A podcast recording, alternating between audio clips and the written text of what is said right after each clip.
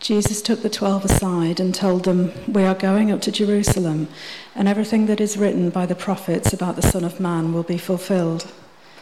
He will be delivered over to the Gentiles. They will mock him, insult him, and spit on him. They will flog him and kill him. On the third day, he will rise again. The disciples did not understand any of this. Its meaning was hidden from them, and they did not know what he was talking about. As Jesus approached Jericho, a blind man was sitting by the roadside begging. When he heard the crowd going by, he asked what was happening. They told him, Jesus of Nazareth is passing by. He called out, Jesus, son of David, have mercy on me. Those who led the way rebuked him and told him to be quiet, but he shouted all the more, Son of David, have mercy on me. Jesus stopped and ordered the man to be brought to him. When he came near, Jesus asked him, What do you want me to do for you? Lord, I want to see, he replied. Jesus said to him, Receive your sight, your faith has healed you. Immediately he received his sight and followed Jesus, praising God. When all the people saw it, they also praised God.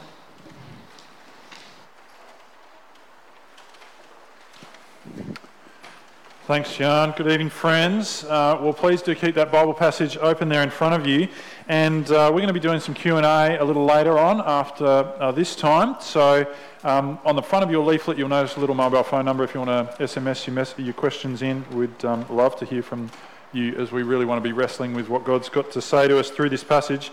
How about we pray as we dive in together? Gracious God and loving Heavenly Father, we've just sung and celebrated that there's no other name through whom we are redeemed, no other name that can save but Jesus Christ our Lord. And so we want to pray now that you would implant your word deep in us today so that we can make him our soul's delight and to see that he is the hope for this world in darkness. And we pray it all in his mighty name. Amen. Now, friends, I want to begin um, by introducing to you, maybe for some of you for the first time, I don't know, um, a great Australian of the last century. His picture is on the screen behind me, a gentleman by the name of Fred Hollows. Fred Hollows is a great Australian. He was an outstanding humanitarian, um, an ophthalmologist, an eye doctor who had an incredible passion for Indigenous health. Um, during his career, uh, he actually, in the work that he did throughout remote areas of Australia, halved the number of Indigenous Australians living with blindness. Uh, his work wasn't just in Australia, though. He did extensive work throughout Africa and Southeast Asia, bringing sight giving treatment to some of the world's poorest people. And in fact, in the month before he died in 1993, uh, he established the Fred Hollows Foundation, which continues today um, uh, doing some amazing work around the world and amongst the blind of the world. You see, Fred Hollows, he recognised just how significant, just how debilitating blindness is. And one of his mantras, one of his sort of really quotable quotes, is that what he was doing was giving people independence as he gave them their sight because he recognised that blindness strips people of so much freedom it leaves them open to being vulnerable, to being misled, abused, oppressed.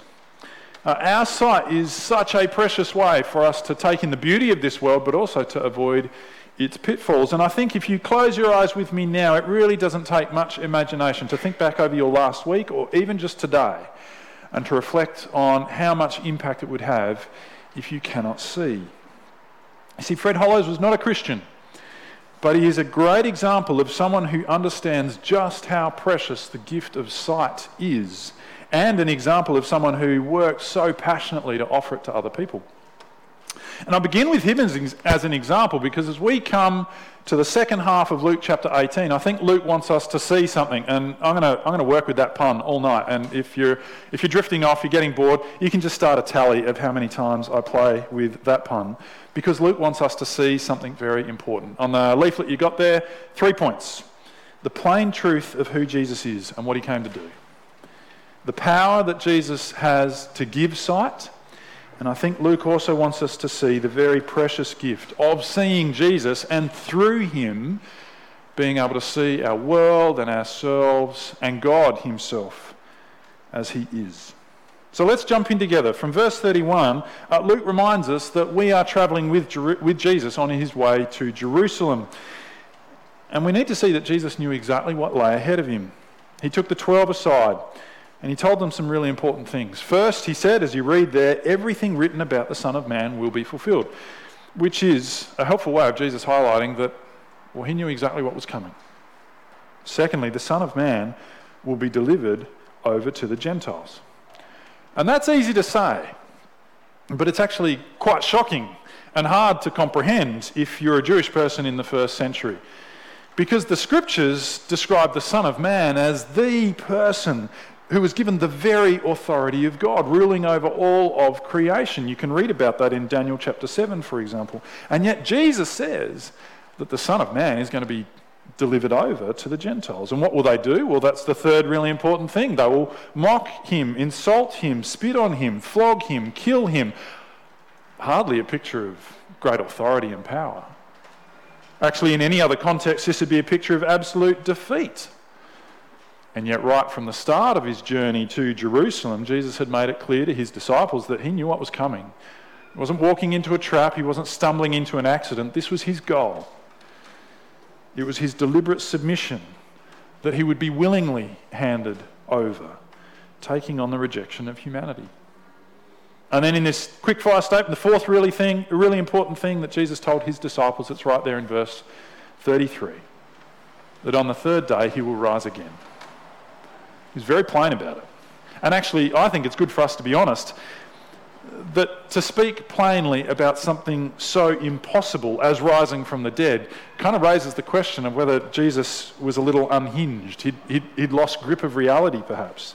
Unless, of course, he actually could rise from the dead, which would actually only make sense if he did rise from the dead. He spoke so plainly about it that he was either insane or he was right. And that, in this simple summary, it's really helpful for us to see the plain truth about who Jesus is and, and what he did. Because there are all sorts of perspectives about who Jesus is, aren't there? I mean, there are plenty of people that will acknowledge that he was a great teacher of love and compassion. There are many people who will recognize him as a great prophet, um, calling people to, to repentance and to obey God. And nearly everyone will acknowledge that he acted with amazing kindness, especially to those people kind of on the margins of society. But over all of that, this is how Jesus described himself and his mission to willingly take upon himself the rejection of humanity, to die, and to rise again from the dead. You, whatever you think of Jesus, you must see that this is how he described himself and his mission. And if you're here tonight and you kind of think, gee, that's just a little bit, that's a bit too much, it's a bit too hard to swallow, it just doesn't fit with the way the world works? Well, it's good to know that you're in good company, right? Did you notice in verse 34 that we read that his disciples, the, those that were closest to Jesus, they did not understand any of this. Its meaning was hidden from them, and they did not know what he was talking about. Now, I take it that it's not that all of a sudden Jesus was speaking in a strange language or the words didn't make sense. I think it's that the ideas just didn't fit with what they thought should happen didn't fit with what they hoped for Jesus, and it certainly didn't fit with what they expected of the Son of Man, of God's anointed King. On their own, the disciples simply couldn't see how all of this fit together. And I think with that in mind, Luke shares with us a story of what follows to show us the power of Jesus, the power of Jesus without which his disciples were left in the dark. So we continue on in verse 35. Luke tells us that Jesus was approaching Jericho. Now, Jericho is the last major city en route to Jerusalem. And, and as Jesus approached Jericho, a blind man was sitting by the roadside begging. And when he heard the crowd going by, he asked what was happening. And they told him, Jesus of Nazareth was passing by. And just pause there. Did you notice how the crowd saw Jesus? He's Jesus of Nazareth. But look at the wonderful irony in the way that the blind man sees Jesus far more clearly than any of them. Verse 38, he called out, Jesus, son of David, have mercy on me. He calls Jesus son of David. The Jewish people were longing for a descendant of great King David. We read from King David, Psalm 51. Well, God had promised that a son of David would come and do even greater things than his ancestor. God's people were longing for God's Messiah, his king, who he would send to rescue his people and, and restore justice and peace to the world. And it's this blind man who sees that Jesus is more than just a, an itinerant teacher or prophet from Nazareth. He is God's Messiah. But even more than that, look at what he asks for Have mercy on me. Now, if this blind man was like so many of his countrymen, he would have expected the Messiah to come in and, and, and boot out the Romans and, and restore security and prosperity to the nation of Israel. So it would have made much more sense for him to have said something like, you know, have mercy on us or, or have mercy on your people. But here this man cries out, Have mercy on me. Blind though he was, he sees his own personal need for mercy. And then did you see the contrasting kind of reactions to his cry for help? In verse 39, the crowd rebuke him. If they were Aussies, they would have just said, Shut up, as if you're important enough for Jesus to bother about. But then Jesus' response in verse 40 Bring him near, Jesus says. And he speaks to this man that everyone else just wanted to pass by, as if to say, I see you. And what do you want me to do? Verse 41 Lord, I want to see. I mean, I kind of think, well, yeah, of course. What a perfectly natural thing for a blind man to ask, right? He can't see, and that one fact so, so massively impacts on his whole life. Just a perfectly natural thing to ask. And yet, on the other hand, what a ridiculous thing for a blind man to ask. Because no one could heal the blind. Surely it would make more sense to ask for something a little bit more realistic. Like ask this important man Jesus for a generous cash donation. Or at least, let's just keep it simple, ask him for the directions to the nearest charitable organisation. But don't ask for the impossible. And yet, this blind man knew the power of Jesus. We, we don't know how he knew, but perhaps it was just by reputation from what he'd heard about Jesus. Because it is the kind of power that the gospel accounts describe Jesus demonstrating again and again giving sight to the blind, giving hearing to the deaf, enabling the lame to walk, feeding 5,000 hungry men from a kid's lunchbox, calming a storm, walking on water, raising the dead. These, these were just the miraculous powers of Jesus.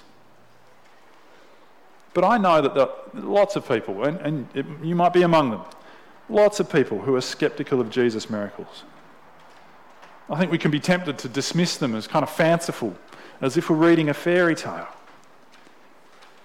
Except that when we actually read the gospel accounts, we see that they don't have any sense of kind of fanfare or fantasy or embellishment. They just tell it like it is. It's, it's just what Jesus did is if he could actually walk down the main road into Jericho and, and give sight to a blind man, because that's, that's what he could do. And I think one of the dangers for us with a, a 21st century scientific mindset is that we can kind of think, well, we know that that sort of thing doesn't just happen. And, and I think we can look down on those people living in the first century and presume that they were so gullible that they could be convinced that Jesus could do these impossible things. I think that's actually just the arrogance of our age. They knew that it was impossible to raise the dead or to give sight to the blind.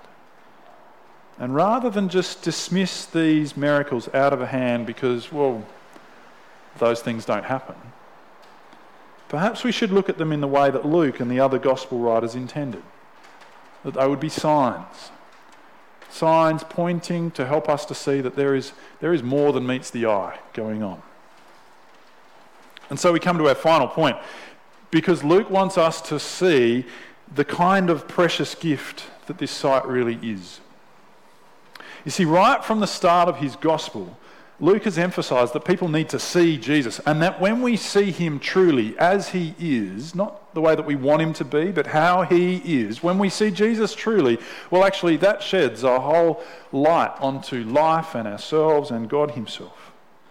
And I want I want, to, I want to show you how this kind of tracks through Luke's gospel. So come with me on this. If we jump right back to Luke's, Luke chapter 1, we meet a man called John the Baptist who was to prepare the way for Jesus. And I've got it on the screen behind us from Luke chapter 1. Have a look at how John's ministry was described. You, John, will go on before the Lord to prepare the way for him, to give his people the knowledge of salvation through the forgiveness of their sins. Because of the tender mercy of our God, by which the rising sun will come to us from heaven to shine on those living in darkness and in the shadow of death. So, John the Baptist is to prepare the way for Jesus. And did you see how Jesus is described? Bringing forgiveness from sin and like the rising sun shining on those living in darkness. Well, a couple of chapters later, when Jesus comes onto the scene in Luke chapter 4, we see Jesus preaching a sermon in Nazareth, his hometown. Again, on the screen for us, this is what happened. Jesus stood up to read, and the scroll of the prophet Isaiah was handed to him. Unrolling it, he found the place where it was written The Spirit of the Lord is on me because he has anointed me to proclaim good news to the poor. He has sent me to proclaim freedom for the prisoners and recovery of sight for the blind, to set the oppressed free, to proclaim the year of the Lord's favour. Now, to be clear, when Isaiah wrote that, he's not talking about all sorts of different categories of different people, as if there are, you know, there's poor people and prisoners and blind people and the oppressed. He's given this whole kaleidoscope of images to describe our human condition stuck in our sin, cut off from a relationship with God. And so then look at how Jesus began his sermon. From verse 20 of chapter 4. Well, he rolled up the scroll, he gave it back to the attendant, and he sat down. And the eyes of everyone in the synagogue were fixed on him. And he began by saying to them, Today, this scripture is fulfilled in your hearing. And Jesus is saying this is what he came to do, to fulfill this prophecy, to give sight to the blind, but not just physical sight to those who are physically blind. He did do that, but it pointed beyond the physical to something much deeper. Jesus came to give spiritual sight to those stuck in the darkness of their sin. Now, if you've been with us over the recent months as we've worked through Luke's gospel, you'll see that he actually references Isaiah the prophet a bunch of times to help us to see, to understand who Jesus is. Well, with that in mind, I want to take us a couple of chapters earlier in Isaiah from where Jesus preached from. From Isaiah 59, and you'll see how the imagery is really helpful for us to reflect on what we're reading in chapter 18 of Luke. See, Isaiah 59, verse 1, it reads on the screen Surely the arm of the Lord is not too short to save, nor his ear too dull to hear. But your iniquities have separated you from your God. Your sins have hidden his face from you, so that he will not hear. You see, Isaiah points out that our issue is not that God cannot save, but that we continue in sin. And as he builds up this idea, just half a paragraph later, look at how Isaiah describes our human condition. From verse 9 We look for light, but all is darkness, for brightness, but we walk in deep shadows. Like the blind, we grope along the wall, feeling our way like people without eyes. At midday, we stumble as if it were twilight. Among the strong, we are like the dead. Friends, I want you to feel the weight of this description of the human condition apart from Jesus. This description of spiritual blindness. I mentioned to you Fred Hollows earlier on because he recognised the disaster of physical blindness. Well, here the prophet Isaiah helps us to feel the weight of the disaster of spiritual blindness. We look for light, but all is darkness. Like the blind, we grope along the wall, feeling our way like people without eyes. Yeah, the blind man of Jericho recognized that Jesus was far more than just a teacher from Nazareth. He, he was the son of David, God's king, the Messiah who'd come to save his people from their sin. And he begged Jesus to enable him to see. And I think Luke is helping us to realize that there's more than just his physical sight going on here. I mean, Luke has just told us that the plain truth of Jesus was hidden from the disciples, but now a blind man sees him. And in next Sunday's passage, well, Luke introduces us to another man who wants to see Zacchaeus, the short man. And when he sees Jesus, his life is turned upside down. And then by the time we get to the end of Luke's gospel in chapter 24, after Jesus is risen from the dead, he meets with his disciples, he opens the scriptures with them, and figuratively speaking, finally, their eyes are open too. And they see Jesus as he really is. You see, friends, th- through Luke's gospel, God is teaching us something very profound that we've got to get our heads around. Our world is full of blind people. Your neighbours are blind. They are left groping along the wall, feeling their way like people without eyes. Your classmates, your colleagues, they are blind. At midday, they stumble as if it were twilight. Your friends are blind. They look for brightness, but they walk in deep shadows. Our world is full of blind people, and our hearts should burn with compassion, longing for Jesus to give them the precious gift of sight. But I get that starts to sound just a little bit arrogant, doesn't it? As if, you know, we've got it, we've arrived. Let me be really clear here. There is no cause for pride here. There's no sense of looking down on others with a sort of a, a smug sense of pity. Because if you see Jesus, and through him, if you see this world and yourself as it really is, that, that, is, that is only because God has given you something that you could never earn or grasp or attain yourself what is impossible for us to see in the darkness, He has given us by the gift of His grace in His power. And I actually think it's really easy to forget how precious that gift of sight is. If you see God as He is, He's overwhelmingly holy but full of grace and mercy, so far above us and yet loving you as a child. If that is how you see God, it is only because Jesus has opened your eyes by his grace. I think we forget how precious it is to see the world as it is in Christ. To see that it is wonderfully made, yet horribly burdened by the impact of sin. To see that it's longing for freedom and, and grabbing at it in any which way it can, and yet totally dependent on the grace of God to make it new. And I think we forget how precious the gift of sight Jesus gives us to see ourselves as we are in Christ. That you are so loved by God that He sent His Son to die for you to bring you home. Friends, if you know Jesus, never forget how precious it is to see that you don't need to prove yourself or define yourself or find yourself. Never forget how precious it is to see that you have been given a, a wonderful part to play in the work of God in His world. I'm sure you all know the, the words of that famous hymn, Amazing Grace, right? I once was lost, but now I'm found. Was blind, but now I see. How precious is the gift of sight we receive in Jesus. It's amazing grace. Now, friends, as, as, you're reflecting on this, I hope your hearts are so gripped by it that in some ways we don't need to talk through how this applies to life, because on one level, I think it's all been spelled out for us here. For starters, don't be like the crowd who told the blind man to shut up, who wanted to walk on by with him, with, uh, past him with Jesus, and kind of paid him no regard. No, the contrast is obvious that having experienced the gift of sight, would be like that blind man who was just overflowing in praise, wanting to tell other people what a, what a precious thing he'd been given. But I also think there's a deep humility in knowing that you are blind and longing to see.